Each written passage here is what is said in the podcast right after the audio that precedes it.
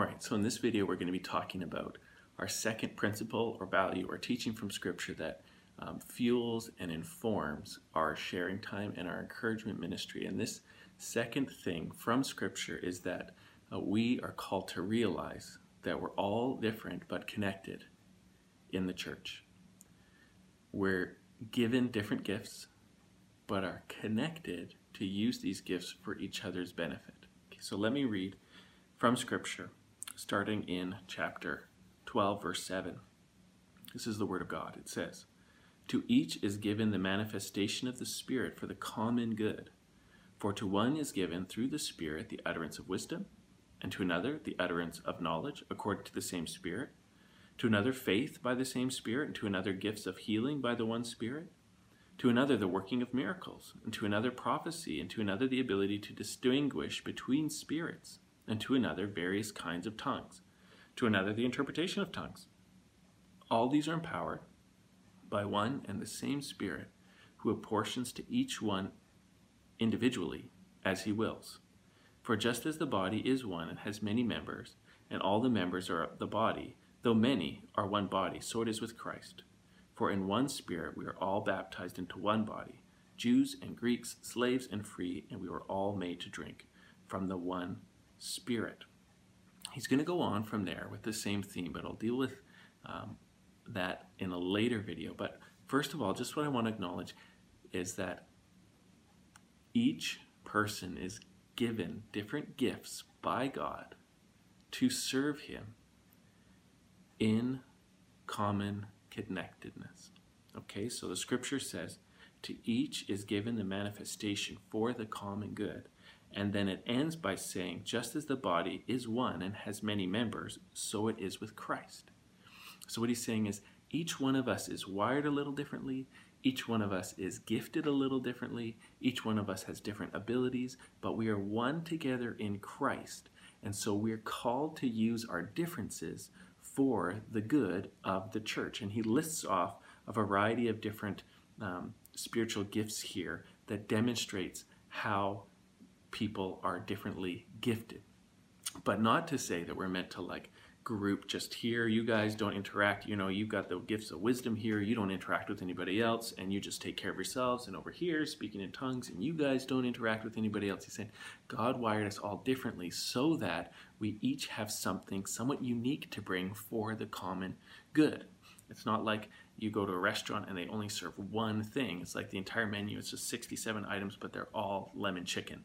You know, there's tons of different things because people need different things and people are blessed by different things when you go to a restaurant. Similarly, not exactly the same in church, in order for each person to kind of receive the gifts that God wants to give them, he needs to be giving different gifts through different people so that the uniqueness of God can be known and through this, the situations and needs in God's peoples can be met. And so the Apostle Paul lists a bunch of different utterances. And I don't think this is an exhaustive list. I don't think this is all the spiritual gifts. He mentions different gifts in different places. These gifts uh, particularly emphasize speaking gifts, so speaking wisdom, speaking knowledge, um, speaking in tongues, prophesying. There's also the gift of faith, and there's healings in there. So again, it's not rigid. He's just um, listing out a variety of different ways that God uses people. And sometimes people say, well, do I just have one gift and I only function in that? Or can you, does it change depending what the Spirit wants to do? Again, I'm not sure the Bible clearly says that you're kind of stuck with what you've got. But we do know that if you have a gift, it's empowered by the Spirit. God, the Spirit, individually decides what he wants to empower someone to do. And maybe it's an entire lifetime of it. Maybe it's just a short season. Maybe it's just in a miraculous moment where God decides that that person is going to have the faith to pray for that miracle and it's going to be like that and it's going to be a unique part in that person's life, but God's going to work through it. I don't know. God can take care of this stuff. The Spirit has it figured out. But the main thing that Paul wants to tell us is that there's so many differences in gifting so that the common good can be experience so that we can all be built up. And that we need to all humble ourselves and not say that this gift and that gift is meant to show who's better than each other, but that the Holy Spirit chooses for his own reasons what gift to give each person so that they have something to bring. So if you want another picture that includes food still. Can you tell I didn't have a big lunch? Um, when you have a potluck, it's not the best if everybody brings the pasta salad with beef in it or whatever it is. It's, it's not the best. The idea of a potluck is that everybody kind of brings what they enjoy making and everybody enjoys making different things. So you have this wide variety of different things at the potluck and you can kind of sample this person's salad and have that person's chicken wing. And there's kind of this great um, uh, mass contributing where you can get blessed depending on what your appetite is, but there's lots of variation in one great big meal. That's what Paul's getting at here.